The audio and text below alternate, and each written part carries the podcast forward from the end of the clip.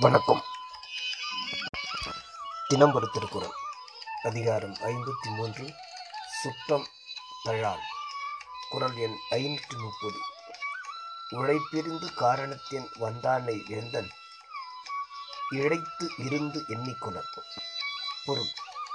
தன்னிடமிருந்து பிரிந்து சென்று ஒரு காரணம் பற்றி திரும்பி வந்தவனை அரசன் அவன் நாடிய உதவியை செய்து ஆராய்ந்து உறவு கொள்ள வேண்டும். விளக்கம். பிரிந்தவனை சுலபமாக சேர்த்துக் கொள்வது அரசனுக்கு சரியென்று திருவள்ளுவர் கருதுகிறார். பலவிதமான சோதனைக்குள் அவனை ஆளாக்கி பின்தான் சேர்த்து கொள்ள வேண்டும். முன் குரலில் அரசன் சுற்றத்தை விட்டு பிரியக்கூடாது என்றார். இந்த குரலில் பிரிந்தவனை மறுபடியும் சேர்ப்பதனால் பலமுறை சோதனை செய்க என்றார். நன்றி.